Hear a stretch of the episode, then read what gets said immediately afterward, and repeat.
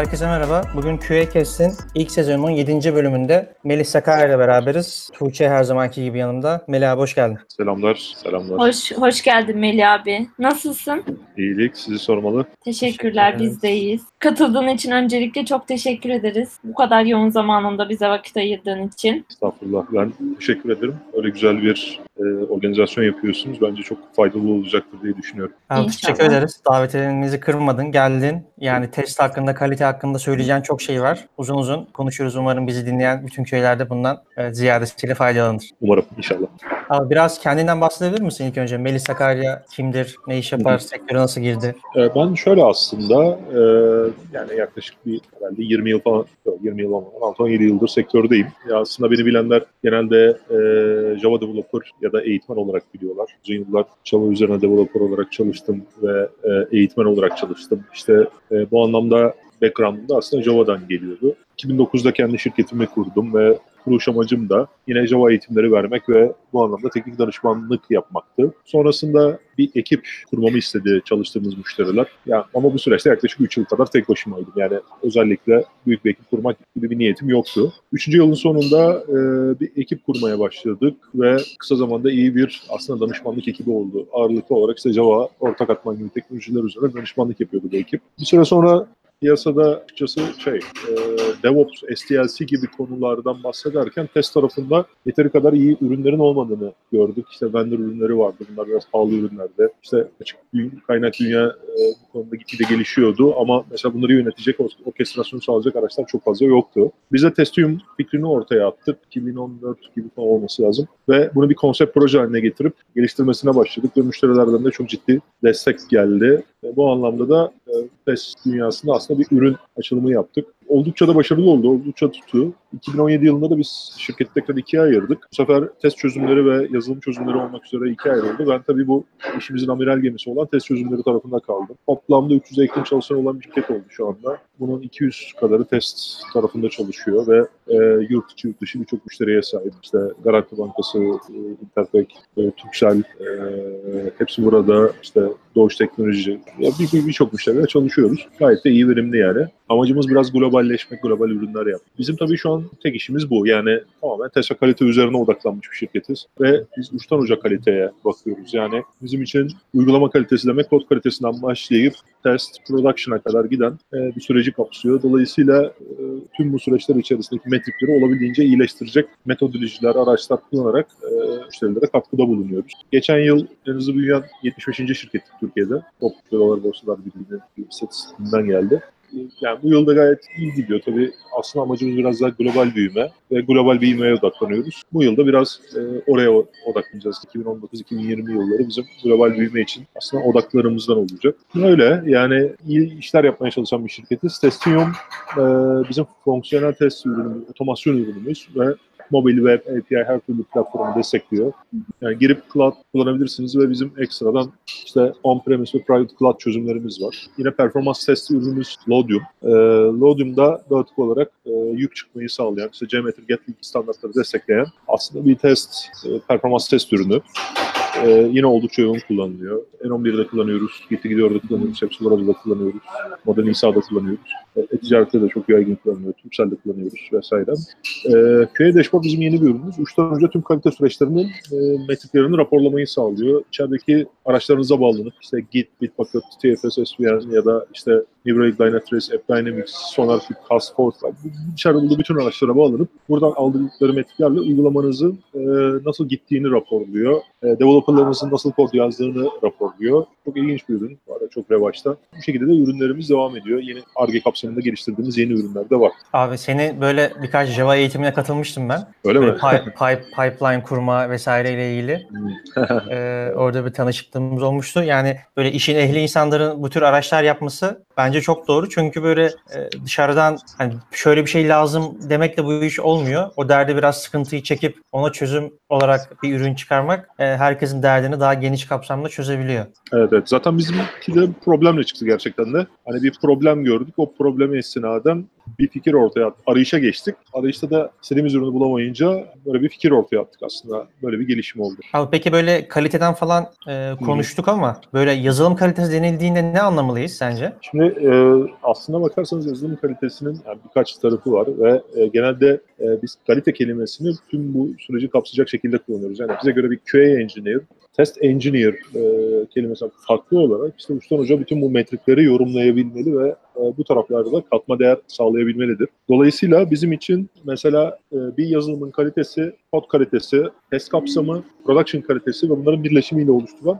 bir ürün kalitesi anlamına geliyor. Yani bir yazılımın kaliteli olduğunu nasıl e, söyleyebilirsiniz? Yani Q A engineer, evet biz çok kaliteli yazılım yapıyoruz dediğinde aslında kod kalitesinin yeterli seviyede olduğunu, yeteri kadar bizim test yaptığımızı ve fonksiyonelitenin yeterli olduğunu, performansın yeterli olduğunu ve bunların da production'da hem fonksiyonelite hem performans hem de platform olarak da doğru çalıştığını ifade eder. Yani ben size desem ki bu ürün çok kaliteli desem birisi çıkıp ya sen ürün kaliteli ama sen ürün kaliteli diyorsun ama ben üründe sürekli hatalar alıyorum diyebilir. Ben karşısında şunu diyemem tabii ki. Ama ben yeteri kadar test ediyorum aslında ya da biz kodu çok kaliteli yazdık diyebilirim e, ama bu yeterli değil. Dolayısıyla tüm bu metriklerin birleşimiyle olmalı. Dolayısıyla biz bir ürünün kalitesini yorumlarken production'da aldığı hata oranları ve yanıt sürelerini de dahil ediyoruz. Bunun haricinde yazıldığı kodun cyclomatic kompleksitesinden tutun da adaptation'ına, işte içeride yazılan kod e, statik analizinin verdiği hata oranlarına ya da unit test coverage'ından performans hatalarına kadar bütün bu metrikleri dahil edip ardından bu ürünün fonksiyonelitesinin ne kadar yeteri kadar test edildiği ve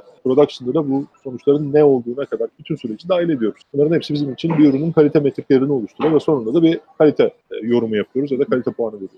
Abi peki şey sağ bilgi teknolojileri e, hani Hı-hı. onu çok bilmediğim için soracağım. E, böyle sonuçta bu kalite ve test biraz da size danışmanlık yani danışmak isteyen firmaların gelip onların Hı-hı. developerlarına da böyle eğitim vesaire veriyor musunuz yoksa sadece böyle o Hı-hı. sistemi mi kuruyorsunuz o şirkete? Aslında hepsini yapıyoruz çünkü aslında bize göre bu çalıştığımız şirkette bir kültür haline gelmeli. Yani Hı-hı. bu kalite anlayışının değişmesi aslında kültürel bir değişim. Mesela aynı waterfall uygulayan şirketlerin Agile'e geçişi gibi e, bu bir danışmanlıkla vesaire sadece olmadığı için bir kültürel geçişi de takım içerisine e, yerleştirmeniz gerekiyor. Özellikle biz gittiğimiz müşterilerde yakın çalışıyoruz. Ekiplere eğitimler veriyoruz. Sadece testçilere yani Q A'lere değil, developerlara da eğitimler veriyoruz. Çünkü aynı dili konuşmamız gerekiyor. Aynı şeyleri söylememiz gerekiyor. Biz regresyon deyince onun da ne dediğini bizi anlaması gerekiyor. Ya da bizim mesela kod kalitesinde beklediğimiz metrikler varsa neden bunları beklediğimizi ve ne olması gerektiğini birlikte tartışıyoruz ve bu konuda da aynı bilgi seviyesine gelmeye çalışıyoruz. Ee, bu karşımızdaki takım organizasyonunun artık bir kalite kültürü olmasını sağlıyor. Biz çıksak dahi ya da Q A engineer'i oradan çıksa dahi ya da o testçiyi kaybetsek dahi o kültürün devam etmesini bekliyoruz aslında. Yani aksi takdirde bu şeye benzer. İşte bir analistin ben Agile uygulayacağım deyip takım üyelerinin hiçbirinin Agile bilmemesi ve analistin kendi kendine Agile konuşmasına benzer. Burada da testçi kendi kendine bu test ve kalite kültürünü konuşmaya başlıyor ama halbuki e, Agile manifestoda der yani Agile der. Kalite tüm ekibin işidir, tüm takımın işidir ve dolayısıyla tüm takım üyeleri bu kalite metrikleri üzerinde konuşabiliyor ve bunları iyileştirebiliyor olmak gerekiyor. Peki Melih abi, ofiste bir günün nasıl geçiyor? Aa, benim çok ofiste geçmiyor. Yani şöyle, e, tabii biz Agile anlayışa da uygun olduğu için aslında çok müşteriyle yakın oluyoruz. Dolayısıyla ben bir proje başladığında müşteriyle işte o toplantılara katılmaya çalışıyorum ya da belli retrospektiflere katılmaya çalışıyorum veya planlamalara katılmaya çalışıyorum. Dolayısıyla müşteriye ben de yakın olmaya çalışıyorum. Bunun yanında tabii bizim ürün geliştirme işimiz var. Ürün geliştirme işinde benim bir nevi product owner gibi bir pozisyonum da var. Tam olarak product owner demeyeyim. Product owner var ama ben de işte o product owner'la birlikte ürünün gelişimine faydada bulunmaya çalışıyorum. İşimin üçte ikisi dışarıda müşterilerde, üçte biri de aslında ofis, ofis içi organizasyonlarda geçiyor. Yani nedir? Ürün geliştirme ya da ekip organizasyonu gibi şeylerde geçiyor. Tabii eskiden daha küçük bir ekiptik. Ekip büyüdükçe hepimizin belli sorumluluk alanları olmaya başladı. Benim sorumluluk alanlarım genelde müşterideki projeler ve e, ürün geliştirme tarafında. Diğer taraflarda işte sahadaki operasyonlar vesaire, e, ekipteki başka arkadaşların işleri. Benim de çok girdiğim işler değil. Benim işimin büyük bir kısmı e, test dünyası nereye gidiyor? Hı hı. E, Bizim ürünlerimiz nereye gitmeli? Bunun yanında müşterilerimiz bizim e, inandığımız bu organizasyonları ne kadar uyguluyor, ne kadar sağlıklı, bunları takip ediyor. Peki birçok şirkete danışmanlık veriyorsunuz Melih abi. E, sence Türkiye'deki yazılım firmalarının teste bakış açısı nasıl? Ya çok yeni. E, bir kere e, dünyada e, teste çok ciddi bir yatırım var. Bunun da iki temel sebebi var. Bir, Agile Transformation'lar, yani şirketlerin Agile kültüre geçişleri, onların test farkındalıklarını ciddi anlamda arttırdı. İkincisi de DevOps. DevOps yatırımları. Yani bir ekip continuous delivery etmek istediğini söylüyorsa ve bununla ilgili bir DevOps yatırımı yapıyorsa orada hep test eksik kalıyor ve zorunlu bir yatırım haline geliyor. Dolayısıyla dünyada bu konular şeyi, testi çok itekliyor son zamanlarda. Test ve kalite anlayışını. Mesela ilginç bir istatistik söyleyeyim. Türkiye'de Selenium keyword ile LinkedIn'de bir arama iş ilanı aramalarına bakarsanız kırk kadar bir şey var, sonuç var. Mesela Kariyer nokta net'e bakarsanız elli kadar sonuç var. Bunların da bir kısmı aslında biz mesela ya da biz bir e, danışman firmaları olduğunu görebilirsiniz. E, Hollanda'da on dokuz milyonluk bir ülke, bu rakam aşağı yukarı bin iki yüz. Çok ciddi bir fark var yani otuz katı sadece Hollanda'da fark var. Yanındaki Belçika'da dört yüz kadar. Almanya'da çok daha fazla. Almanya'nın batısında bile herhangi bir şehirde üç yüz dört yüz civarında. Dolayısıyla yani o bölgelerde bu farkındalık ve yatırım tercihi çok fazla. Yani onlar testle ilgili daha ciddi, yani en ufak organizasyonlar daha yatırım yapmıştı. Türkiye'de de kötü değil, iyi. Ama Türkiye açıkçası hani şu anda tabii e, ekonomik anlamda da zor dönem geçirdiği için biraz taraftaki yatırımlarını yavaş götürüyor. Maalesef böyle. E, bunun haricinde test tabii yani dediğim gibi yani her ekip için yapmak istediği bir yatırım ve bir organizasyon. Ama bunun haricinde de e, developerların özellikle test ve kalite anlayışları beklenti olarak var ama uygulanabilirlik olarak mesela yani ekiplerde çok fazla yok. Yani mesela şuna bakın, ne kadar temiz kod yazmaya dikkat ediyorsunuz dediğinizde developerlara ya maalesef edemiyorum diyebiliyorlar ama maalesef diyorlar. Yani e, etmek isterdim ama o kadar küçük ekiple o kadar çok e, iş baskısıyla iş yapmaya çalışıyoruz ki e, bunları okumama, kodlarıma review etmeme, refactoring'e hiç zamanım kalmıyor diyebiliyorlar. Ve bunun yanında uygulamalarım aslında daha geniş kapsamda otomatize olarak test edilmeliydi diyorlar ama e, tabii ekip üyeleri içerisinde böyle bir şey yok, e, görev yok. Çok az karşılaşıyoruz ya da çok az, çok sınırlı sayıda var. E, özellikle dijital taraftaki firmalar buna çok önem vermeye başladı, bankalar çok önem vermeye başladı. Çünkü çok kritik uygulamalar üzerinde çalışıyorlar. E, gitgide daha iyi olacak, onu söyleyeyim. Yani testli bir potansiyele sahip ve e, bu konuda ben hani insanları motive etmeye çalışıyorum. Özellikle kariyer hedefi anlamında. Firmaların istediği anlamda tarzda Q A çok fazla yok ve o tarafa doğru insanlar kendilerini evirmeli. O tarafta çok güzel de bir kariyer hedefi var. Abi şimdi e, sektörde sen birçok firmada çalışıyorsun ve aslında çalıştığın firmalar genelde test konusunda biraz ağzı yanmış belki firmalar oluyor. Artık hani kodumuzun kalitesini, ürünümüzün kalitesini arttırmamız gerekip belki e, senin firmanla sizle çalışıyor.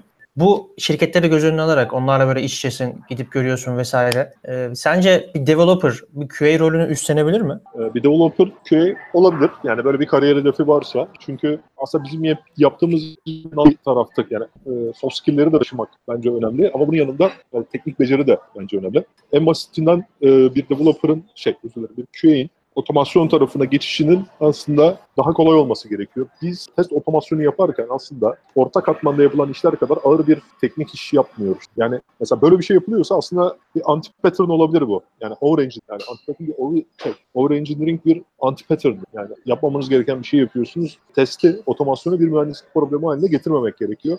Ama bir yandan da tabii ki bir teknik tarafta bilginizin olması gerekiyor. Daha faydalısı aslında kod kalite metriklerini de konuşabiliyor olmak bence önemli. Yani ben benim geçmişim development. Dolayısıyla ben bunları mesela o Q A cycle'ında çok rahatlıkla konuşabiliyorum. Bir Q A'nin bu kadar derine girmesine ya da derin bir bilgisi olmasına gerek var mı? Yok. Ama olursa da e, faydalı olur. Yani ben olsam şu anda ne olabilirim? Mesela kariyerime sıfırdan başlasam Q A olarak başlamayı tercih ederim. Test tarafında başlamayı tercih ederim. Development yerine. Çünkü development'ta onları öğrenmem çok ciddi zaman alabilir. Halbuki Q A tarafında çok kolay soft skill'lerimi de güvenerek daha hızlı bir kariyer hedefine sahip olabilirim. Çünkü çok daha hızlı büyüyen bir alan. Development tarafında çok ciddi bir rekabet var. Yani bir development manager olmak için hakikaten çok ciddi zaman harcamanız gerekiyor. Q A tarafında bu kadar şeye değil. Yani daha kolay geçiş yapılabiliyor. Ben genç arkadaşları görüyorum. Q A lead ya da test team lead konusunda çok başarıyla e, bence götürüyorlar. O tarafta kendilerini daha kolay gösterme şansları var.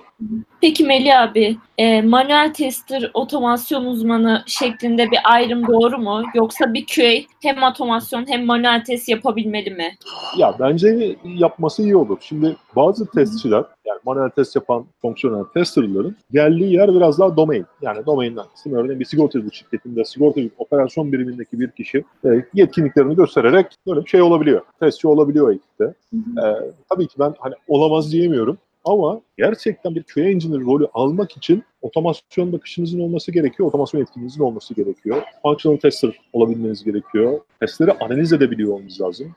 Kod kalitesi metriklerini konuşabiliyor olmanız lazım. Yani ben açık bir kod hakkında yorum yapmak tabii ki bekliyorum ama bu metrikleri konuşabiliyor olmanız lazım. Bunun haricinde de e, production'daki K P I'ları bir application performance monitoring aracından, yani Neuralink, Dynatrace, AppDynamics, Riverbed gibi araçlardan yorumlayabiliyor olmanız lazım. Çünkü bunların toplamı sizin işinizin aslında bir parçası olduğunda e, siz artık uçtan uca tüm kalite sürecini konuşabilir hale geliyorsunuz. Bence çok önemli, çok önemli bir yetki yani. Yani kişinin kariyer hedefinde olması, o kişinin gerçekten sağlam bir Q A engineer olmasını sağlar. Ha, peki hiç programatik yetkinliği olmayan biri ne yapabilir dediğimizde, bu B D D benzeri yaklaşımlarla kendisine otomasyon yetkinliği katabilir. Ee, tabii ki bunların implementasyonlarını yazamaz ama en azından e, otomasyona fayda sağlayabilir. Yine o kendini o tarafa yönlendirir. Bence domain bilgisi önemli bir bilgi. Biraz da olsa bu şekilde bunu şekillendirirse e, inanılmaz bir e, fayda yaratacaktır kendi kariyerinde ve yaptığı işte.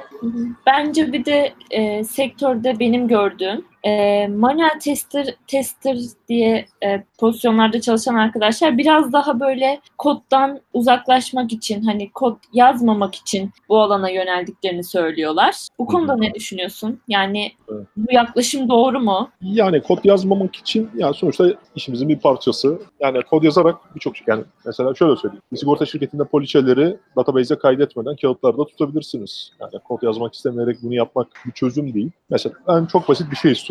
Ben diyorum ki bana göre test geri bildirim amacıyla kullanılır. Takıma fonksiyonelitenin doğru olup olmadığını geri bildirimini sağlar. Peki ee, o zaman ben iyi bir coverage'da, yani yüksek bir coverage'da minimum zamanda maksimum sayıda test koşumu bekliyorum. Bunu manuel yapma şansınız var. Yani şöyle diyorum, yaklaşık dört yüz kadar senaryom var. Bunu her commit'imle birlikte koş. Yani günde dört defa koş mesela. Anladın? Her gün koş. Bunu insan yapabiliyle yapma şansınız yok. Dolayısıyla yani bir kayıp. Ha, bu arada otomatize yapamayacağınız şeyler var. İşte usability mesela e, gibi. Yani çok otomatize edilemeyecek şeyler var. Bunları tabii ki manuel yapmanız lazım ama fonksiyoneliteyi sürekli denetleyebilen bir organizasyon kurmanız gerekiyor ve burada otomasyon kullanmak zorunda kalıyoruz. Dolayısıyla bu yetkinlik bence çok önemli. Yani herkesin bir şekilde, dediğim gibi, B D D gibi formatlarla bunu yapabilirsiniz. Yani çok böyle aşırı teknik bir iş yapmanıza da gerek yok. Abi peki bankacılık, böyle e-ticaret, sigortacılık gibi e, alanlarda bahsettiğiniz müşterileriniz var. Bunlarla iş yapıyorsunuz. E, bu hani sorumuz belki biraz sektöre göre değişiyor ama böyle müşterilere tavsiye ettiğiniz böyle Q A developer oranı var mı beraber çalışırken bilgi verdiğiniz? Ya çok domainden domaine değişiyor. Hatta domain içinde de değişiyor. Mesela bir bankada e, alternatif dağıtım kanalları dediğimiz A D K, yani internet mobil bankacılığın testçi oranıyla bireysel kurumsal kredilerdeki testçi oranları aynı olmayabiliyor. Çünkü iki tarafın fonksiyonelitesi birbirine göre çok karışık olabiliyor. Bir tarafta A D K'da daha az. Yani takımda bir tane altı developer'a bir, beş developer'a bir, sekiz developer'a bir olabilirken diğer tarafta dört developer'a, beş developer'a bir olabiliyor. Çünkü regresyon setleri çok, yani çünkü domain çok karışık. Case sayısı çok fazla. Yeterli olmuyor maalesef. Ee, o yüzden mesela en çok bankalarda görüyoruz testçileri. Ama benim için en önemli olan testçinin sayısından ziyade, örneğin siz bir takımda çalışıyorsunuz, sekiz kişilik bir takım var. Orada birisi testleri ko- koşturuyor. Developer'a soruyorum, testler koşuyor mu? Koşuyor. Peki ne oluyor? Bilmiyorum, koşuyor. Yani orada bir testçimiz var ve testleri koşuyor. Ne coverage'da koşuyor? En son ne zaman koştu? Size nasıl geri bildirim veriyor? Bunlardan bir haberse, ben yani çok bir fayda yok orada. Yani gerçek faydayı takımla birlikte coverage'a karar verip, takımın beklediği anda testleri koşup, takımın anlayabileceği şekilde ve doğru geri bildirimleri vererek sağlayabiliriz. Bunu yapmak gerekiyor. Bu biraz şey, dediğim gibi havada kalabiliyor. O yüzden testçi sayısının, testin, testçinin koştuğu test sayısından, testçi sayısının hepsinden şey olarak takımın bunda aldığı fayda nedir? Bu aslında e, ölçülebiliyor olmalı. E, bazen açıkçası testçi sayısı çok fazla olabiliyor bankalarda vesaire. Ama hala çok fazla hata var. Hala development gibi yeteri kadar bundan memnun değil. Dolayısıyla şey olabiliyor. Bu anlamda hani kurgu eksik olabiliyor. Peki Melih abi, Q A alanında birini işe almak istersen nelere dikkat edersin? Hani bu tabii pozisyon pozisyon pozisyon değişir ama genel evet. olarak bir Q A'de hangi özelliklere dikkat ediyorsun? Evet. Ya biz genel olarak şeye, yani ben aslında kişisel anlamda Q A ile konuştuğumda mesela Agile prensiplerine ne kadar hakim olduğuna dikkat ediyorum. Bu önemli. Yani ne yaparsa yapsın bir Q A'nin bu tarz pratikler hakkında bilgi sahibi olması lazım, merakının olması lazım. Bunun haricinde dünyada kalite kültürü anlamındaki kullanılan araçlar ne derse aslında onları bir şekilde takip ediyor olması lazım. Yani bu araç e, Giratrello gibi araçlar da olabilir. Yani testini neyle yönetiyorsun ya da nasıl bir cycle kuruluyorsun yanında. Selenium, Appium, B D D ya da işte kod kalite standartlarına bakmaya çalışıyorsak Cast, Fortify, Sonar ya da production'ı kalitesini ölçümlemek istiyorsa New Relic, AppDynamics, Dynatrace. Bunlara ne kadar bakıyor, ne kadar kullanıyor bu araçları ve bu konuda ne kadar farkındalığı var benim için önemli. Bu gerçekten bir Q A demek. Ama bu tarz Q A maalesef çok fazla bulamadım. Bazen junior arkadaşlar alıp, bazen yeni mezun arkadaşlar alıp bu şekilde Q A'lere evirebiliyoruz. Ee, bizim işte Test Master programlarımız var. Bir ay sürüyor. Ee, yeni mezun arkadaşları ya da işte bu konuda kendini geliştirmek isteyen insanlara dahil edip Q A rolüne evirebiliyoruz onları. Çok da faydalı oluyor. Yani mesela şöyle düşünebilirsiniz. Ee, bir testçi geliyor. Diyorum ki REST servislerini, RESTful servislerini nasıl test edersin dediğimde, yani hiç farkındalığım yok ve e, RESTful'un da ne olduğunu bilmiyorum diyebilir. Yani tabii ki çok zayıf. Yani e, konuda kendini geliştirmesi lazım.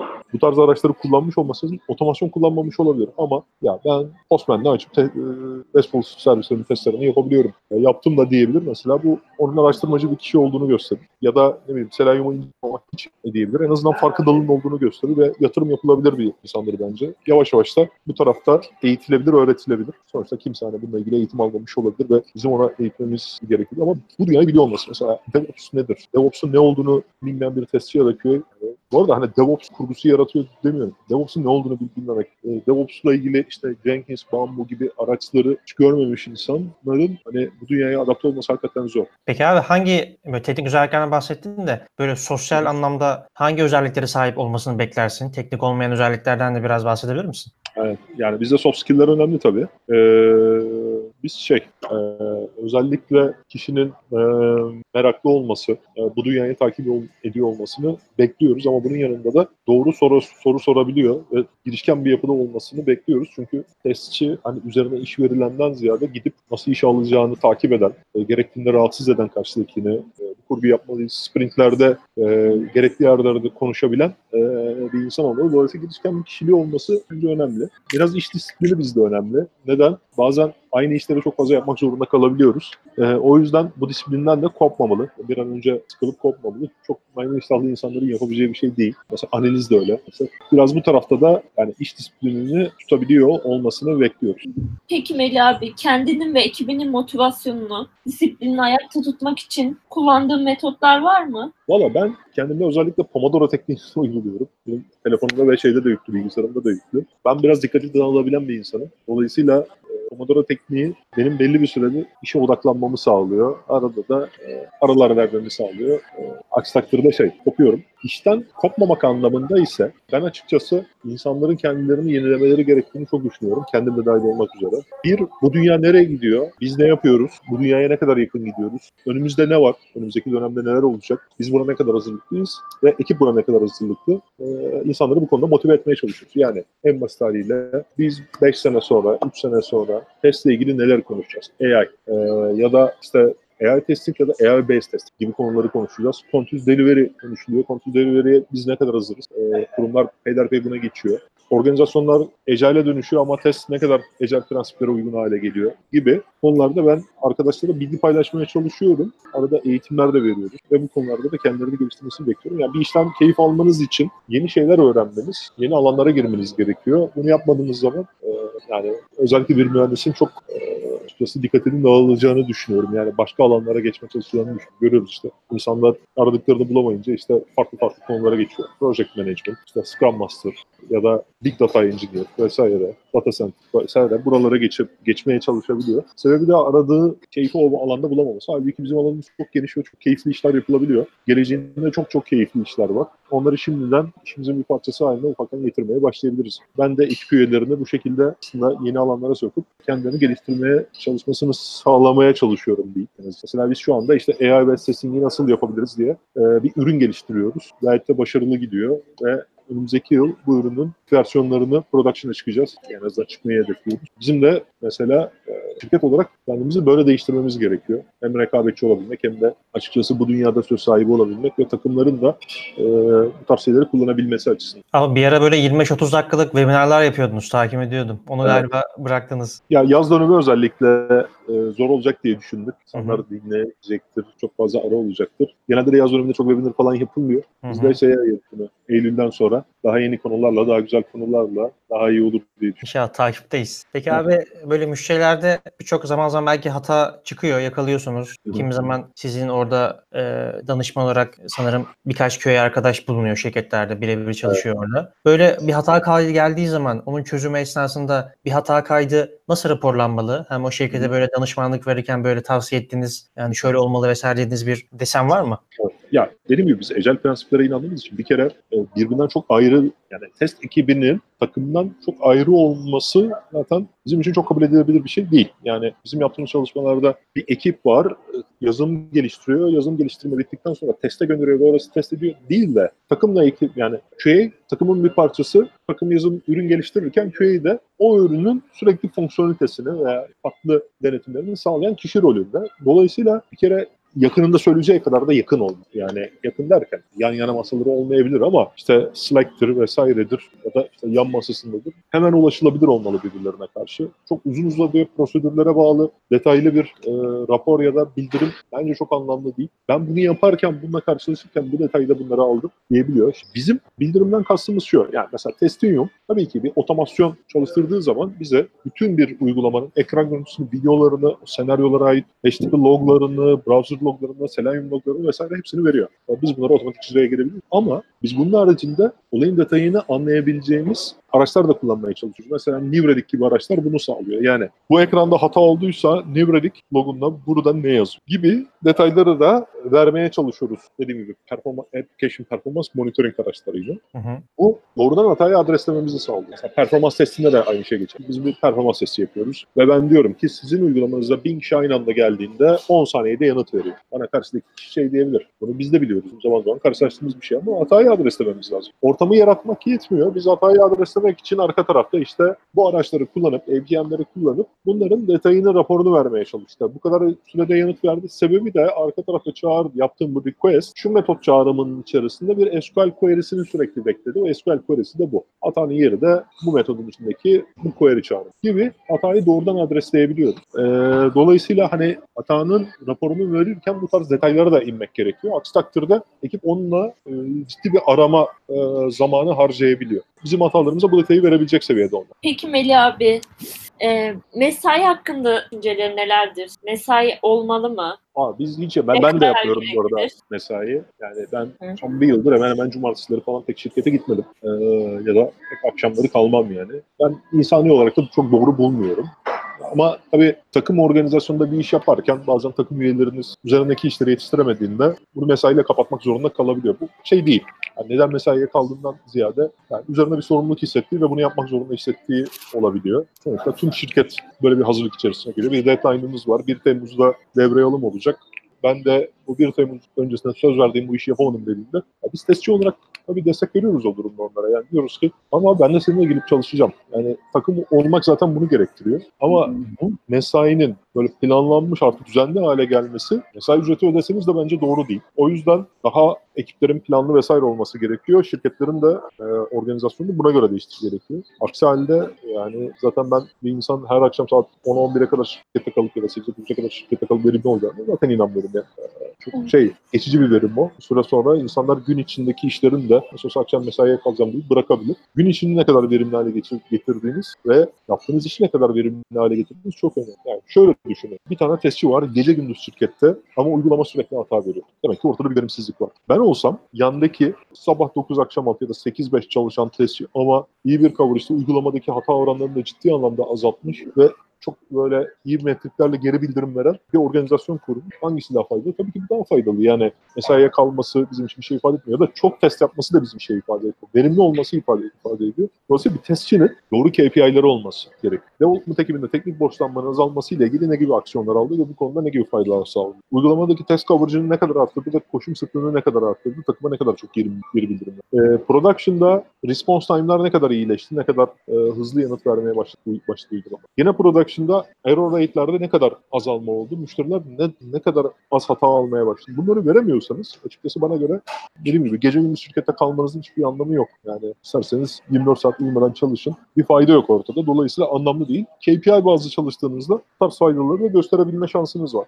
Bence bu çok daha önemli. Genelde böyle yazılım firmalarının hep deadline'ı olur ve o deadline yaklaştıkça yetiştiremeyince ya mesaiye kalma olur ya da kaliteden biraz ödün verilir. Evet. Hiç böyle bu şekilde projelerde çalıştın mı? Böyle kaliteden ödün verdiğin ama deadline'a böyle yetişmek zorunda kaldığın anlar oldu mu veya böyle Tabii hangisinin ki. doğru olduğunu düşünüyorsun? Ya olabilir. Bu arada mesela biz bazen Q A olarak bir işi yaparken şöyle bir şey olabiliyor. Yani arkadaşlar mesela bizim dikkat etmek istediğimiz bir şey vardı. Unit test coverage ee, ve unit test coverage'ımız düşüyor ya da işte technical debt yani teknik borçlanmamız artıyor dediğimizde takım üyeleri şey diyebiliyor. Ya abi çok güzel diyorsun da bizim bunu bir Temmuz'a yetiştirmemiz lazım. Ve bu bir regülasyon. Yani zorunlu bir Temmuz'da bitecek dediğinde şey diyebiliyoruz. Tamam problem değil. Yani siz bunu yapın ama sonra bir review ve refactoring sürecine girelim. Yani bu, bunu istediğimiz eski hale geri getirelim diyebiliyoruz. Bu sadece böyle bir denetim varsa, böyle bir motivasyon varsa zaten iyileştiriliyor. Ama bazen de yani hiç böyle bir denetim yok ve o bir Temmuz'dan sonra hiçbir zaman düzeltilmiyor. Yani o eski kötü halinde kalıyor. Zaman baskısı da olacaktır. Sonuçta yaptığımız işte yani maalesef bir rehavet halinde değiliz. Deadline'larımız var. Zaman zaman kaliteden ödün versek de bu zaman zaman olmalı ve eski haline geri getirilmeli. Çünkü işin sonunda biz bugün sıfırdan bir uygulama yapıyoruz. altı ay sonra uygulama bitecek. Kötü yazarak bunu daha hızlı bitiremeyiz. Çünkü sonrasında bakımını yapacağımız ve yaşamını devam ettirecek bir uygulama olması gerekiyor.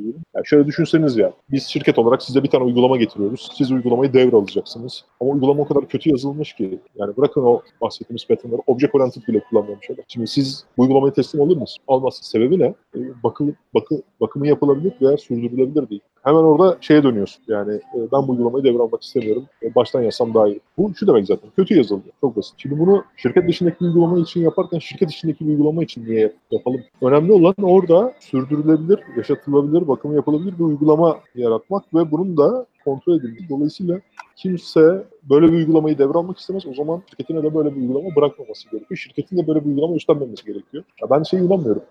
üç ayda bir uygulama bitti. Normalde beş ayda bitmesi lazımdı. Olsun ben üç ayda bitirdim. Ama beş sene o uygulamanın bakımını yapacağım. Ve bana yüzde yirmi, yüzde otuz daha fazla bakım maliyeti olacak. O zaman iyi bir şey yapmadım yani. O iyi bir uygulama değil. Yani hızlı yapılan bir şey iyi bir uygulama değil. Peki abi genelde takip ettiğim kadarıyla Java teknolojileri kullanıyorsun. Senin de oradan geçmişin olduğu için. Hı hı. Ee, böyle hiç çalıştığınız firmalarda işte bu teknoloji değil de hani bu problemi belki farklı bir teknoloji daha iyi çözer dediğiniz oluyor mu? Böyle aranızda aslında şunu mu kullansak veya böyle mi yapsak dediğiniz böyle fikir alışverişi yaptığınız esnada gerçekten doğru fikri, hı hı.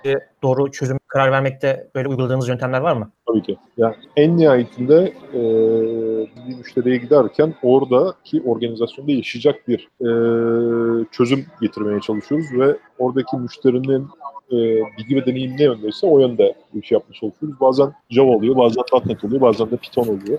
Benim teknoloji fanatizmim yok. Dolayısıyla müşteride en uygun çözüm neyse onu kullanmaya ve kurgulamaya çalışıyoruz. Örneğin müşteri bazen şey diyebiliyor. Benim uygulamam işte Oracle Forms'la yazılmış böyle test etmek istiyorum. Yani biz orada H P'nin U F T ürününü ya da işte başka bir ürünü kullanabiliyoruz. Çünkü o ürünün testi için en doğru otomasyon aracı bu. Bazen de ürüne bakıp otomatize etmenin çok feasible olmadığını da söyleyebiliriz. Yani siz bunu otomatize etmek istiyorsunuz ama otomatize etmenin ve bu otomasyonun bakımını yapmanın çok bir anlamı yok. Yani siz yılda birkaç kere değişiklik yapacağınız bir üründe böyle bir sürece girmeyin. Bunu manuel test edebilirsiniz yani fonksiyonel testlerinizi illa otomatize etmek zorunda değilsiniz diyebiliyoruz da. Dolayısıyla araç ya da teknoloji, dil e, ya da otomatize edip edilmemesi birçok parametreye bağlı. Onların en uygun olanını seçmek en doğrusu.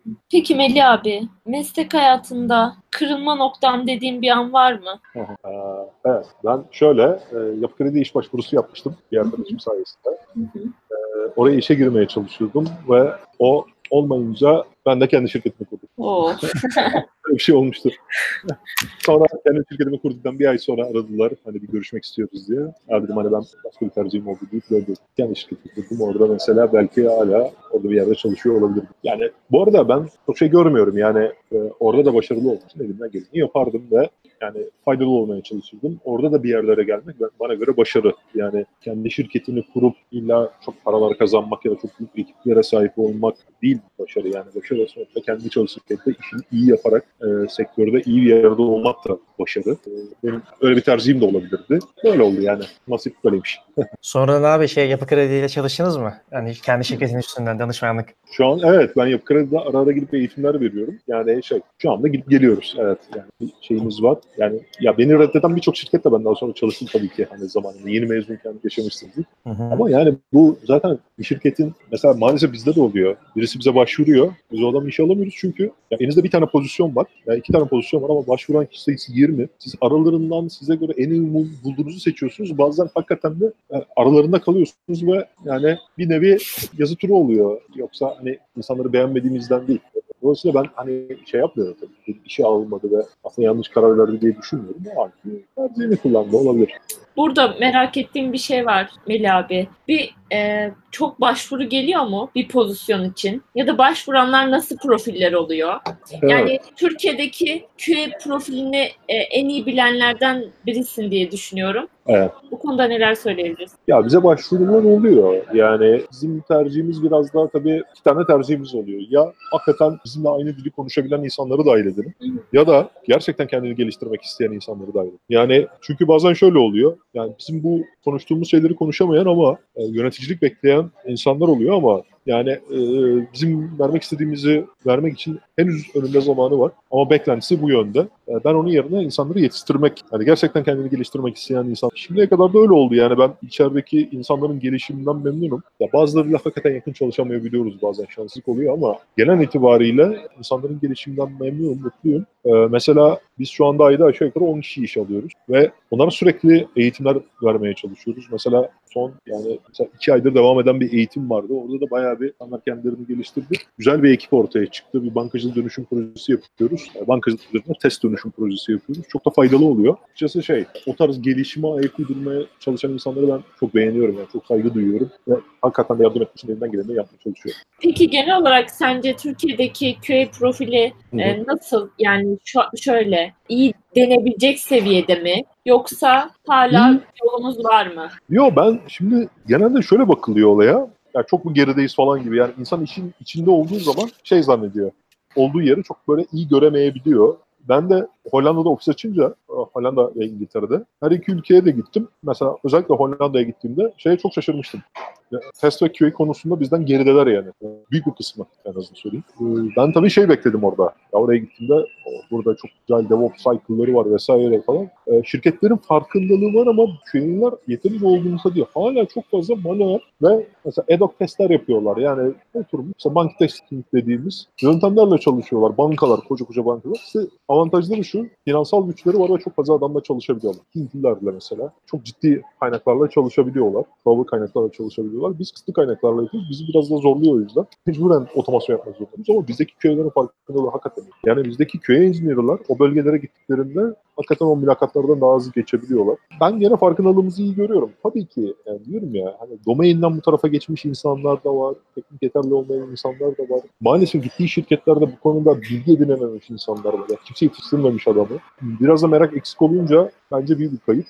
Aslında dediğim gibi yani kolay kendini yetiştirip daha iyi yerlere gelebilir. Ama gene bence biz ortalamanın üzerindeyiz. Abi peki böyle hani Q A'lerle e, böyle çalışmak isteyen firmalar, kimi zaman danışmanlık üstünden veya işte kendi ekibine dahil etmek isteyen şirketler e, bazen şeyi merak ediyorlar. Böyle kısa vadede Q A'nin böyle bir faydasını görmek istiyorlar. Sence böyle evet. bir Q A'nin veya test ve kaliteyle çalışıldığı zaman bir firma içerisinde e, bunun faydası böyle kısa vadede mi alınmalı, uzun vadede mi alınmalı? Böyle getirisini, götürüsünü nasıl hesaplayabilir, kafası nasıl canlandırabilir? Ya şöyle, e, açıkçası bu tarz işler yani böyle mesela şimdi şöyle, şunu diyebiliyor musun? Ekibin ecaile geçince ertesi ay böyle faydalar görebileceksin diyemiyorsun. Dolayısıyla aslında bu kültürel değişimin bir vadede çok faydası var. Yaptığımız işi biraz mentiklerle anlatabiliyor olmamız gerekiyor. Yani bence bir takımdaki testçi takımının yaptığı bu iyileştirmeleri biraz anlatabilse e, insanlar bu faydayı çok daha net görecek. Nasıl yapabilirsiniz bunu? Mesela ben olsam şunu derim. E, ben buradaki test coverage'ını son üç ayda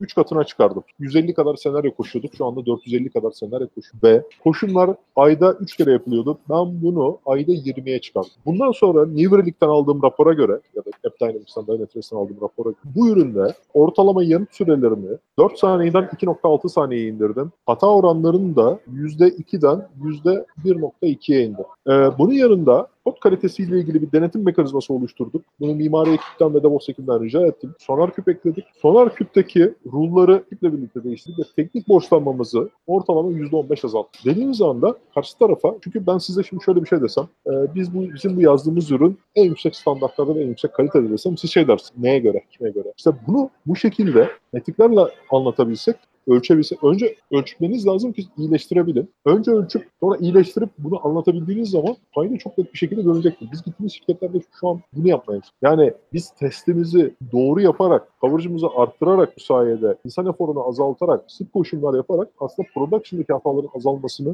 net bir şekilde sağlayabiliyoruz. Bunu da aslında raporlamanız gerekiyor. Bunu raporlamak için de işte bu orkestrasyon araçlarını kullanıyoruz. Yani Q A dashboard dediğimiz aracı kullanıp bunları biz sürekli raporlamaya çalışıyoruz. Bence bu çok önemli. Bunu yaparsanız Ee, bir yani I T yöneticisi bunu rahatlıkla saygı duyabilir ya da yöneticiler saygı duyabilir. Dediğim gibi aksi takdirde ben çıkıp bir konuşmada şunu diyebilirim. Biz en yüksek standartlara göre uygulamalar yazıyoruz ve hatalarımızı oldukça azalttık dediğimde oradan birisi çıkıp hayır ben hala hatalarla karşılaşıyorum. Siz öyle diyorsunuz ama ben birçok hatayla hala karşılaşıyorum diyebilir. Halbuki şunu deseydim, siz karşılaşıyor olabilirsiniz ama bizim şu andaki production'daki hata oranlarımızı ölçtüğümüzde yüzde yirmi beş oranında azaldı bu diyebiliyorsun. Mesela biz Pegasus Hava Yolları'nda şöyle bir şey yaptık. İki yıl, iki yıldır çalışıyoruz. yüzde on beş, ikinci yıl yüzde yirmi beş, toplamda yüzde elli kadar hataların azaltılmasını sağladık. E, müşterilerin karşılaştığı hataların azaltılmasını sağladık. Ve bunun için de böyle büyük bir ekiple çalışmadık. E, organizasyonu düzelterek yaptık.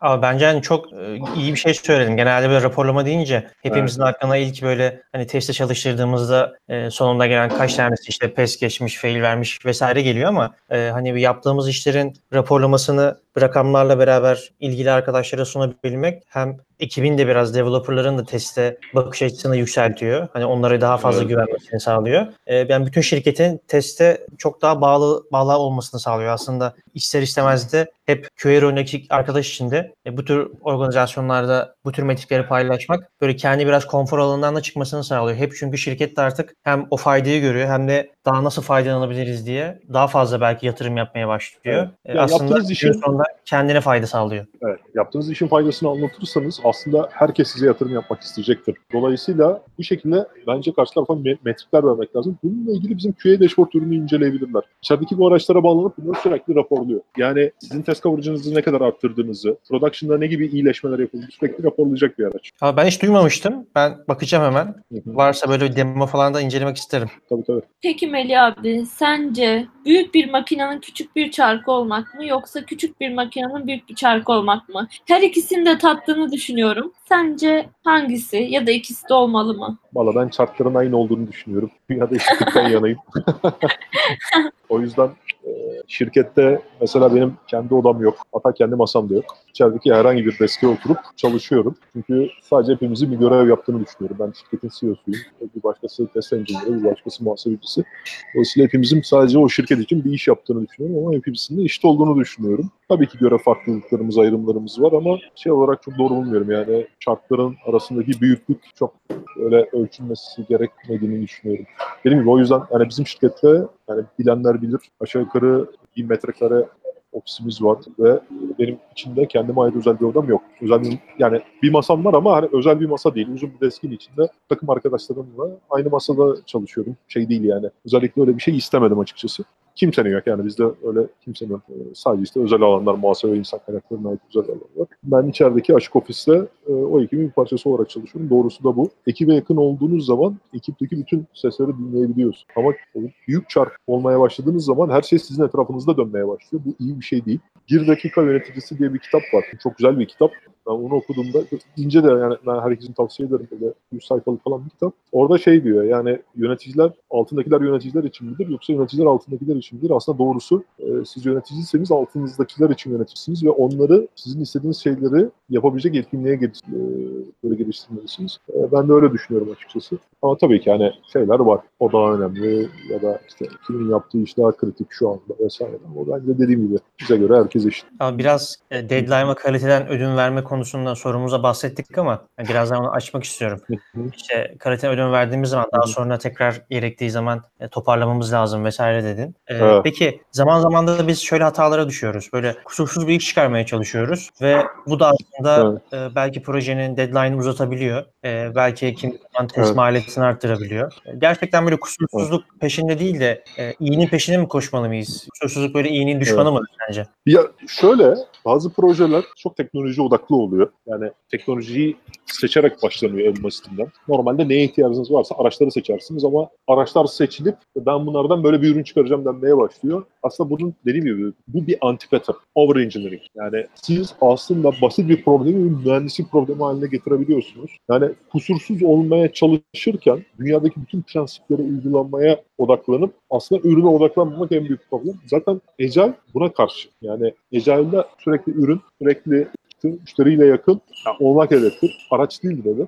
Ama şeyi ben de çok fazla görüyorum. Hani aşırı derecede böyle teknolojiye odaklı ve aslında teknoloji hedefinde projeler görüyorum. E, kusursuz hiçbir şey olamaz. Yani tabii ki yani siz şey diyebiliyor musunuz? Testlerim yüzde yüz kalır işte. yüzde yüz de demek. Kime göre yüzde yüz eksik hiçbir test yok demek yok. Böyle bir şey yok. Ama maksimum coverage işte diyebiliyorsun. Bence maksimum ürünü minimum hatayla maksimum faydayla sürdürülebilir olarak çıkarmak en önemlisi. Aksi takdirde zaten şey ortaya bir ürün çıkmamaya başlıyor dediğiniz gibi. Yani deadline'ları bitmiyor. Ürün teknolojiye o kadar odaklanıyor ki ortaya ürün yerine aslında bir teknoloji siteyi çıkıyor. E, bence en önemlisi bunların birer araç olduğunu unutmamak. E, hepsinin yani her türlülerin vesaire araç olduğunu unutmamak. En önemlisi. Ben de açıkçası şey buna odaklanmaya çalışıyorum. Yani dediğim gibi yani, teknolojik anlamda kendimizi kanıtlama şeyimiz yok. Yani hedefimiz yok ve en nihayetinde bir ürün hedefimiz var ve o ürüne odaklanıp en iyisini çıkarmaya çalışıyoruz. Yani biz Türkiye'deki köylerin biraz böyle konfor alanından çıkması gerektiğini düşünüyoruz. Böyle biraz daha kolaycılığa kaçmayan veya elimizde böyle işte çekiç varsa her şeyi çivi gibi görebiliyoruz. Kullandığımız evet. bir teknoloji varsa her şeyi buna uydurmaya çalışabiliyoruz. Kimi zaman yazılım dili olabiliyor. Böyle sence evet. hani konfor alanından vazgeçmeli miyiz? Böyle farklı şeyler Tabii denemek ki. Gerekir mi? Hani burada neler söyleyebilirsin bize? Tabii tabii ya bu şeye benziyor ya. Mesela hala arkadaş ben Windows doksan sekiz kullanırım, ee, Windows'tan vazgeçmem diyen insanlar gibi hani ya benim bildiğim en iyi ürün bu ve ben o ürünün dışına çıkmam demek anlamsız. Hele bir teknoloji insanının kendini güncellememesi kadar kötü bir şey yok. Yani kendine yapacağı daha kötü bir şey yok herhalde. Bir kere hani testle evet ben mesela dönüp şunu diyebilirim. Ben Java'yı o kadar iyi biliyorum ki Selenium'la atamayacağım takdir yok. Demek aslında bence kötü bir şey. Yani o senin teknolojik bilgin ama bak dünya da bu tarafa gitmeye başlıyor. Ve senin kendini o tarafta geliştirmen lazım. Dönüp bakıyorum aa birisi bilgi diye bir şey çıkarmış. Cucumber var ya da Gage var. Ya da Cucumber'ı kullanıyorsunuz. Ben Cucumber'da zaten her şeyi yapıyorum. Cucumber en iyisi, Cucumber en iyisi deyip mesela Gage gibi bir framework'a bakmamak mesela bence büyük bir kayıp. Teknolojinin tabii ki fanatizmi olmaz. Konfor alanından çıkmak zorundasınız. Teknolojiyle uğraşıyorsanız konfor alanından çıkmak zorundasınız. Mesela geçmişte bunu mesela çok fazla yaşadığı insanlar. Ne oldu? Ee, bir gün Astortus kullananlar baktı ki dünya başka bir tarafa gidiyor. O konuda direnç gösterenler o yeni dünyaya ayak uyduramadı. Ondan sonra Oracle Forms geldi. Oracle Forms'a insanlar yatırım yaptı. Yani kişisel yatırımları öğrenmesi vesaire orada oldu ve ondan bir türlü vazgeçmeyince bakıyorsunuz işte Java ve .nokta net tarafına ayak uyduramadı. Java'cılar, .nokta net'çiler analitik uygulamalarla çalışırken bir baktılar mikroservisler geldi ama direnç gösterdiler. Sonra ondan o tarafa ayak uyduramadı. Frontend'çiler baktılar Angular, React gibi teknolojiler çıktı. Direnç gösterdiler. Ayak uyduramayınca elenmeye başladılar. Teknoloji o kadar hızlı gelişiyor ki beş sene önce konuşmadığınız şeyleri, kullanmadığınız araçları bugün kullanıyorsunuz. Dolayısıyla e, siz de ona ayak uydurmalısınız. Yani düşünseniz ya beş sene önce konumuzda taktığınız saat şu anki saat özelliklerini taşımıyor ve işte benim kullandığım şu anki saat tamamen dijital ve bana ait. İşte iki sene sonra, üç sene sonra ödeme yapabilmemi sağlayacak bir device durumuna giriyor ve benim o taraftaki geliştirme sürecini bir şekilde öğrenmem dahil olmam gerekiyor. beş sene önce yine e, etrafınızda ödeme sistemleri anlamında çok daha basit entegrasyonlar vardı. Bugün e, ödeme tarafında böyle farklı bir dünya var. E-ticaret dediğimiz o tarafa yönelmeye başladı. Yani hiç şirketlerde olmayan pozisyonlar olmaya başladı. on sene önce sosyal medya yöneticisi diye bir şey yoktu şirket. E, bugün önemli, şirketin hatta en önemli pazarlama departmanlarından biri olmaya başladı. Yani dünya açıkçası böyle evrilirken hele teknoloji tarafındaki bir insanın kendini yenilememesi ya da değişime direnç göstermesi zaten kabul edilemez. E, düşünseniz ya on sene önceki sizi bugüne getirseler bugünkü hiçbir development sürecine dahil olamayabilirsiniz. Ne DevOps cycle'ına dahil olabilirsiniz, ne e, NoSQL sistemleri kullanıyor olabilirsiniz, ne mikroservis mimarilerine e, adapte olabilirsiniz. Bunların hiçbirini bilmiyor olur. Ki ben şöyle diyorum insanlara, kaç yaşında olursanız olun, altı ay önceki sizle bugünkü sizi karşılaştırdığınızda çok ciddi fark hissedersiniz zaten. Hani dersiniz, evet, altı ay önceki benimle şu anki benim aramda çok ciddi bir bilgi ve deneyim farkı oluştu. E, yani e, bu aslında değişim, kendinizde o değişimi sağladığınız için. Bunu köreltmeye başladığınız anda, direnç göstermeye başladığınız anda maalesef kaybolur. Şimdi ben tabii ki hani bir şirkette yönetimsel görevlerimin yanında e, ben de teknoloji tarafında çalışan bir insanım ve ben oturup haftanın belli günlerinde e, makaleler, webinarlar vesaire izleyip, makaleler okuyup şey yapmaya çalışıyor. Yani test dünyası nereye gitmeye çalışıyor? Yani mesela bu adam ne diyor? Martin Fowler diye biri var. Martin Fowler ne demiş geçen haftaki webinarında? Ya da dönüyorum, DevOps tarafına bir konuşma dinliyorum. O bir saatlik konuşmanın iki dakikasında adam öyle şeyler söylüyor ki, vay be, yani çok ilginç bir yaklaşımda bulunmuş. Yani ve dünyanın buraya gittiğine inanıyor bu adam. Haksız da değil diyebiliyoruz. Dolayısıyla bunları dinlemek zorundasınız. İlginizi az da olsa buralara evirmek zorundasınız. Ben de bunu yapmam. Peki buradan da şuraya bağlayalım. Yazılım testinin geleceği, farklı kariyer olanakları hı hı. konusunda neler söyleyebilirsin? Yani testle ilgili de e, sadece işte şu anda manuel testtir, işte otomasyon hı hı. mühendisi, işte performans testi uzmanı vesaire bir sürü şey var. Şimdi bence otomasyon bile kendi içinde ayrılacak. Bu benim şahsi fikrim. Hı hı. Sen bu konuda yani, neler söyleyebilirsin Melih abi? Bir kere teknoloji tarafındaki en iyi şeylerden bir tanesi, tırımlardan bir tanesi test mühendisliği. Yani hı hı. kalite güvence, kalite işlemesi vesaire diyebiliriz. Yani Q A engineering kursunu diyebiliriz. Neden? Şirketlerin gerçekten çok fazla ihtiyacı olacak. Uygulamalar eskisi gibi değil. Daha karışık ve daha önemli olmaya başladılar. Bence ben birinin hani software developer olmak yerine bu tarafta daha büyük şansların olabileceğini düşünüyorum. Çünkü o tarafta çok ciddi de rekabet var. Yani o rekabete ayak uydurmak kolay değil. Her ikisinde de çok iyi kariyer fırsatları var ama bu alanda hakikaten çok ciddi şu anda bir ihtiyaç var. Çok açık bir alan.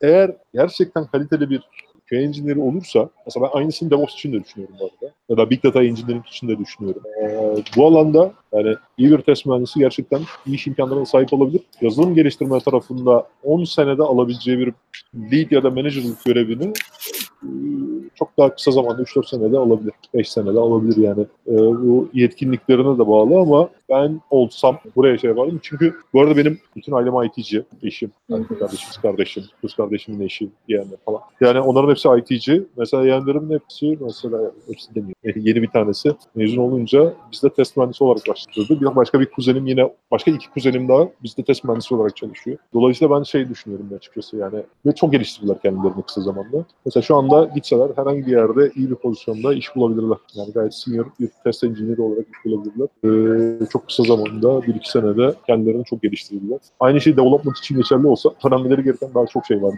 Onu söyleyebilirim. Abi tam burada şeyi sorayım. Mesela o e, kuzenlerin vesaire geliştirmek için böyle izlediği bir yol var mı? Çünkü böyle etkinliklerde böyle yeni sektöre başlayan arkadaşlarla vesaire zaman zaman konuşuyoruz. Ben böyle yeni arkadaşlara daha çok şey görüyorum. Böyle bir hub gibi bilgiyi hemen böyle alıp tüketmek istiyorlar. Evet. Yani böyle bir kitap alayım, detaylıca böyle hani okuyayım, altını çizeyim, işte onu bir deneyeyim, bir projede kullanayım değil de hemen onu seyredeyim ve evet. yani öğreneyim istiyor. Böyle evet. hani o senin burada mentorluk ettiğin bir yöntem var mı? Hani bir şeyi öğrenmek için. Aslında teo- hem teorik hem pratik yapmak. Yani biraz mesela ben Udemy'de çok güzel eğitimler var. Ee, genelde İngilizce bu eğitimler. Hani test vesaire konularını içeren. Mesela o konuda insanlara böyle kendim satın alıp eğitim gönderiyorum, paylaşıyorum yani. Bu çok önemli. İkincisi olabildiğince pratik yaptırmaya çalışıyorum. Mesela geçen bir eğitimin sonunda ben bir müşteride bizim bir ekibe B D D anlattım ve B D D anlattıktan sonra şunu dedim. Lütfen buradaki herkes gittiğinde bir e-ticaret sitesi için gitti gidiyor hepsi burada. Yani bunlardan biri için login olup ürün arayıp ardından e, bu ürünü sepete ekleyip ödeme adımına kadar gelsin. Bunu B D D formatında işte keyword-driven design, search object platform, data-driven design gibi e, patternları da uygulayarak bunu gerçekleştirsin. Dedim ki yani bunu gerçekleştiren herhangi biri benim gözümde gerçekten bu işi yapabiliyordur. Tabii ki gelişime ihtiyacı var ama bu işi yapmaya inancı var ve bu işi becerebilecektir. E, bu pratiği yapan insanlar bence rahatlıkla bu işte ilerleyebilir. Ben şey, bu tarz pratiklerin önemli olduğunu düşünüyorum. Ama bir de bunun yanında tabii ki yani bunu yapabiliyorsunuz ama ya ecel nedir bilmek zorundasınız. Bunun yani neyi konuşuyor bilmek zorundasınız. Yani regresyon nedir e, ya da ecel test prensipleri neye gerekli falan. Ya bunlar da aslında artık o kadar kolaylaştı ki Udemy'de bir video satın alıyorsunuz, açıyorsunuz ve biri sizin için anlatıyor. Bence büyük bir nimet. Bu eğitimlerde yirmi lira, otuz liralık eğitimler açıkçası. Yani herkesin satın alabileceği eğitimler. Bence insanların bu konuda kendisine yatırım yapması lazım. Ben bugün bile Udemy'de birçok eğitim satın alıyorum. E, telefonuma offline'a indiriyorum onu. Ve uçakta, yolda vesaire açıp onları izliyorum. Her biri üçer beşer dakikalık chapter'larda oluyor. Yani ortalama işte böyle ayda iki tane, bir tane, iki tane eğitim şey yapıyorum yani izliyorum. Ne bileyim mesela Excel makro yazma eğitimi aldım. Kısa bir eğitimde. Çok faydalı yani. Çünkü ben finansalları hazırlarken çok fazla Excel kullanıyorum. Mesela inanılmaz fayda görüyorum. Yani gelişim sürekli yani bir I T C için öyle sürekli olması gereken bir şey. E bir yandan da sizden farklı bakış açıları var yani. Diyorum ya, ecel pratiklerle ilgili bir eğitim dinliyorsunuz. Mesela adamın aslında başka iddiaları var orada ve onları da alma şansınız var. Onları da görme şansınız var. Yorumlama şansınız var. Bunu hiç duymadan yorum yapmak bence yani çok zor. Biraz abi sanki ben şey düşünüyorum. Hani bilgiye ulaşmak çok daha kolaylaştığı için sanki biraz değersizleşiyor gibi. Evet evet. Yani şey gibi ya. Topkapı Sarayı'na kimse gitmiyor. Nasıl olsa dibimizde diye.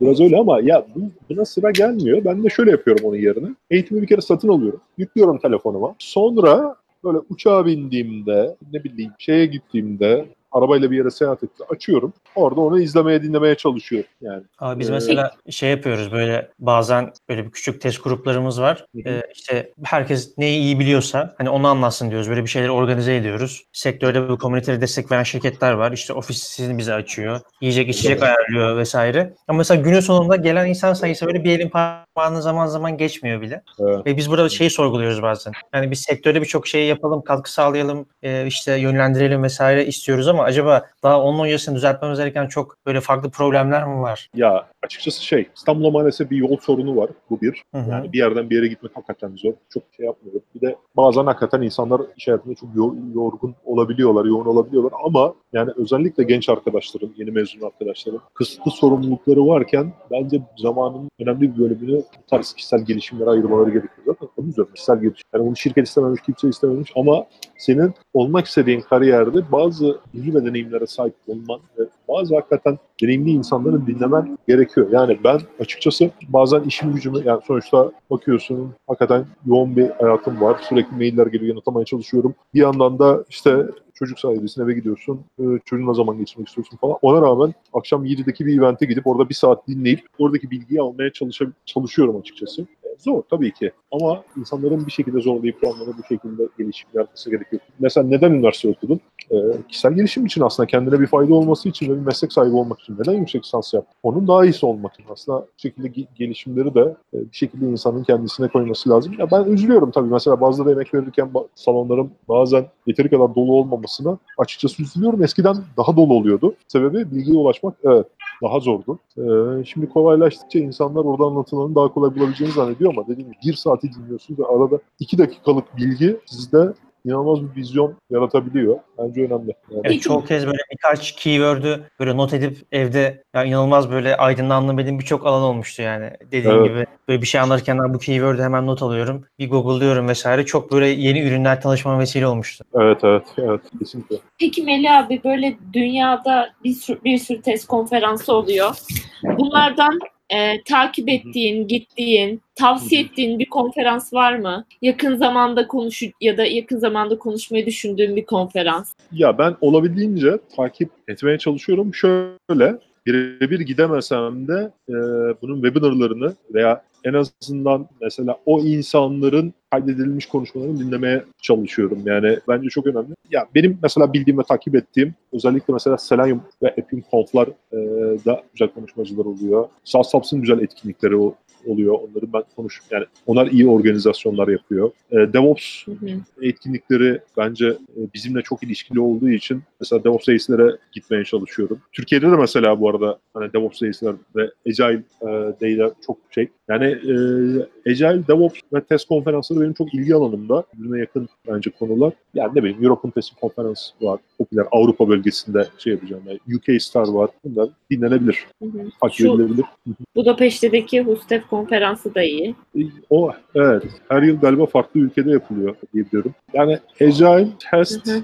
ve DevOps konferansları bizim aslında bence ilgi alanımızda. Avrupa bölgesinde de bayağı yoğun yapılıyor. Bir de bence hani e, webinar şeklindeki e, organizasyonlar çok iyi oluyor. Yani artık çok konferans online'da da yapılıyor. Yani dediğim gibi vendorlar da çok fazla yapıyor. Bence onlar da kesinlikle takip edilebilir. Abi sertifikalar hakkında ne düşünüyorsun? Böyle hani Q A sertifikaları var. Binlerce lira bazen arkadaşlar alıyor. Sen böyle bir işveren gözüyle mesela sertifikalı biri olup olmamak senin için ne kadar değerli? Yani sertifika tabii bir ölçme şeyi ama yani ben sertifikaya dikkat etmedim açıkçası. Yani bizim şirkette de özellikle bu sertifikayı alalım dediğim bir şey yoktu.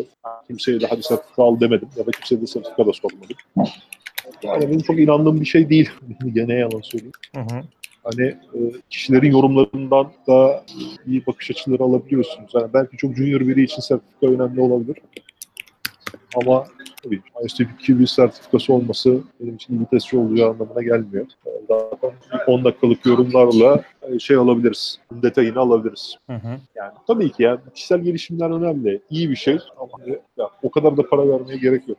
Biz abi burada şey düşünüyorum ben, yani zaten kısıtlı bütçesi oluyor, özellikle sektörü yeni gelen arkadaşlar için. Onda böyle bütün bu kısıtlı bütçeyi tek bir kanala böyle aktarıyormuş gibi geliyor. Ya, yani evet, mesela yani. Biz şeyi söylüyoruz, yani biz böyle hep farklı şirketlere çalışalım, geçelim, işte para kazanalım diye uğraşıyoruz evet. Ama biz aslında para harcamayı ilk önce öğrenmemiz lazım. Bunun için de evet, doğru evet. kaynakları tüketmek için doğru kaynaklara para harcamak gerekiyor. Evet. Onu ya bir kere eğitim alıyorsun şey ama üretmeye başlıyoruz. Evet. Eğitim alıyorsun ama mesela kimden alıyorsun? Nasıl bir eğitim alıyorsun? İçeriği ne? Tamam sertifika alıyorsun ama şimdi mesela ben bir tane sertifika çıkardım. Süper test eğitimde bin dolar, iki bin dolar yani ne işe yarayacak? Sana ne verecek? Çünkü işveren seninle konuştuğunda senin aşağı yukarı bilgini ölçebilir. Ee, bilmiyorum yani dediğim gibi ben sertifikalara çok şey yapmadım. Hani ben de bir dünya yani ilk başladığım zamanlarda aldığım sertifikalar var.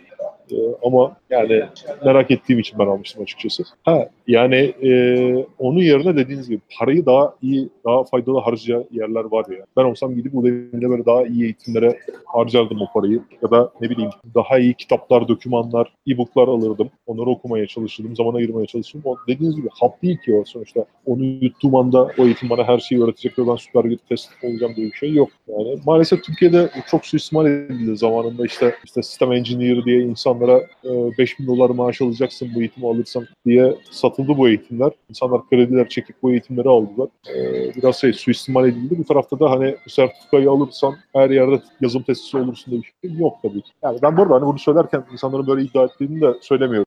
Hani ama yani dediğim gibi benim çok inandığım bir alanda değil.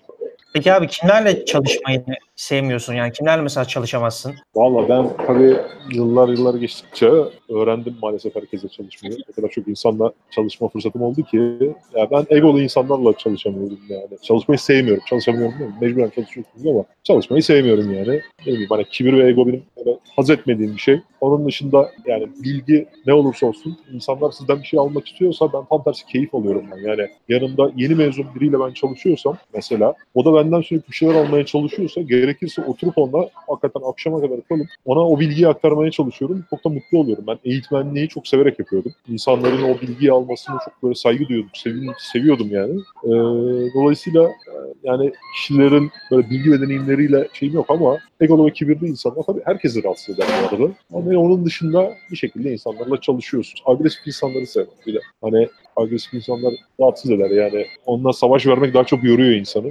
Anladığında herkese çalışıyorsunuz yani bir şekilde zaten dediğim gibi şöyle yirmi senedir, on sekiz yirmi senedir sektördeyim bir şekilde öğreniyorsun. Peki Melih abi radarımızı alıp incelememiz gereken bir araç yöntem tavsiyen var mı? Valla ben açıkçası Agile dünyayı çok yakından insanları takip etmesini öneriyorum.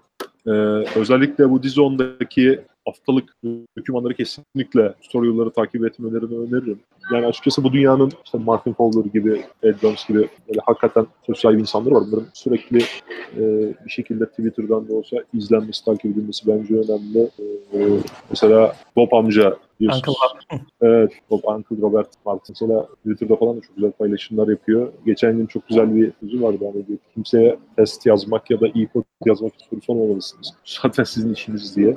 Buna benzer bir şey demişti. Yani bu insanların mesela bakış açılarının neden bu kadar beğenildiğini ancak okuyarak anlayabiliriz. Onların mesela takip edilmesi gerektiğini düşünüyorum. Yani ben açıkçası şey, hatta bir ara bizdeki etkinliklerde eBay'den sipariş vermiştim. sekiz on tane benim sunumlarda ee, Robert Martin'in Clean Code kitabını mesela hediye ediyordum. Kesinlikle okuyun diye. Bence şey, bu tarz insanlar kesinlikle takip ediliyor. Bir de dediğim gibi hani Düzon gibi ortamlarda bence biraz yani mesleğiniz sizin sosyal alanınız da olmalı diye düşünüyorum. Aksi takdirde hani keyif alamıyorsun. Ben mesela yeni mezun olduktan sonra da çok uzun bir zaman hala da yaptığım işin bir yandan da sosyal tarafını da olmaya çalışıyorum. Yani bu insanlarla görüşmeye çalışıyorum, tanışmaya çalışıyorum, şirketleri ziyaret ediyorum, etkinliklere katılmaya çalışıyorum, gruplara katılmaya çalışıyorum. Mesela yeni bir e, WhatsApp grubu açtılar, beşinci değer ecel grup. E, çok güzel yorumlar, etkinlikler yapmaya çalışıyorlar. E, ya da ne bileyim, sohbet klasman açıp grubunu takip ediyorum.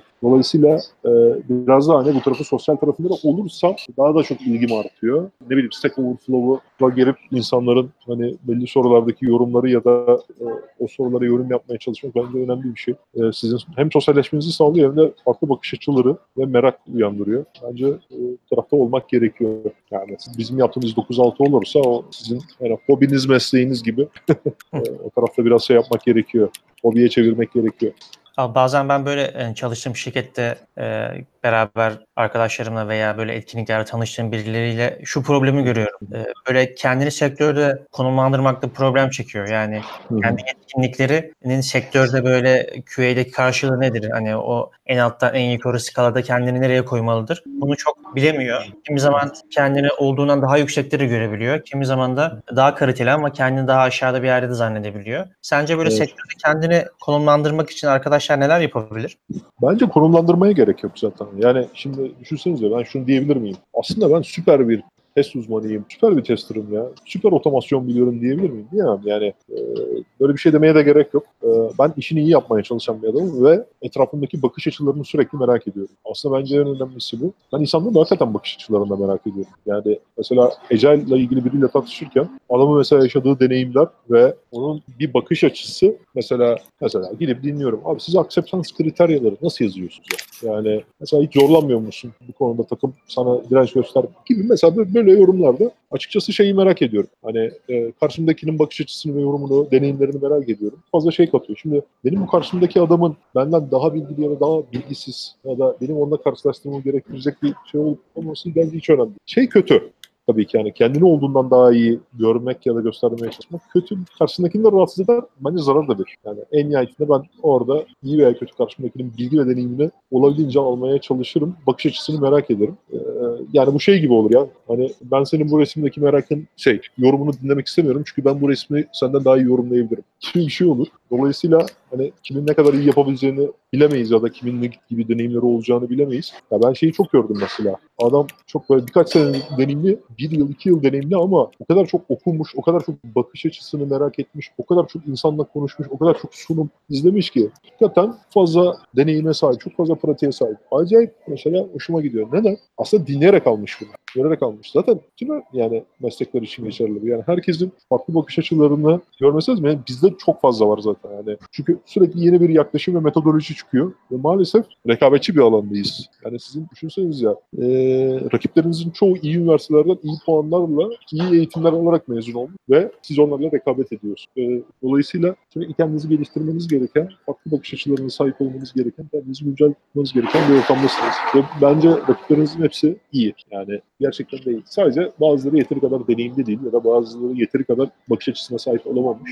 Ama olmalılar. Abi teşekkür ederiz. Ee, normalde biz hani bir böyle Q A yol haritası vesaire ne bilmeli gibi sorular da soruyoruz ama sen böyle ufak ufak bütün sorularımızda bize böyle küçük küçük parçalar verdin. Baştan sona okuyup hatta böyle elinde kalem kağıtla okuyan biri elinde bir sürü keyword alacak. O yüzden evet. e, hani onu oraya bırakalım. Valla ben de çok sevindim. Umarım faydalı olur. Yani dinleyenler için de keyifli olur. Olabildiğince elimden geldiğince böyle yorumlar yapmaya çalıştım. Dediğim gibi bunların hepsi birer bakış açısı. Bu da mesela bunlar da benim bakış açılarım. ve benim yorumlarım. Bence herkes birbirinin yorumlarını almalı, dinlemeli ve buradaki bilgi dağarcığını arttırmalı. Ben olabildiğince dinliyorum. Yani YouTube'dan vesaireden, insanların yani bloglarından vesaire dinlemeye, okumaya çalışıyorum. Hakikaten çok, e, bizim dünyamız çok açık. Yani test dünyası, kalite dünyası da çok enteresan, çok güzel şeyler oluyor. Bence oldukça keyifli bir iş yapıyoruz.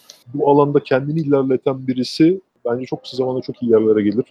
Ben dediğim gibi yani yazılım tarafında çalıştığım şeylerle testten inanılmaz keyif alıyorum. Bence çok iyi bir alandayız. Abi yoğun zamanını bize vakit ayırdın. Tekrar teşekkür ederiz. Ben teşekkür ederim. Tekrar Ağzına sağlık Melih abi. Sana da teşekkürler. Bu şirketinizin de üç tane ürünü var. Lodium. Tekrar bir. Testium. Testium ve Q A Dashboard. Ee, şey Lodium'la Testium'un zaten demosu da var. Evet.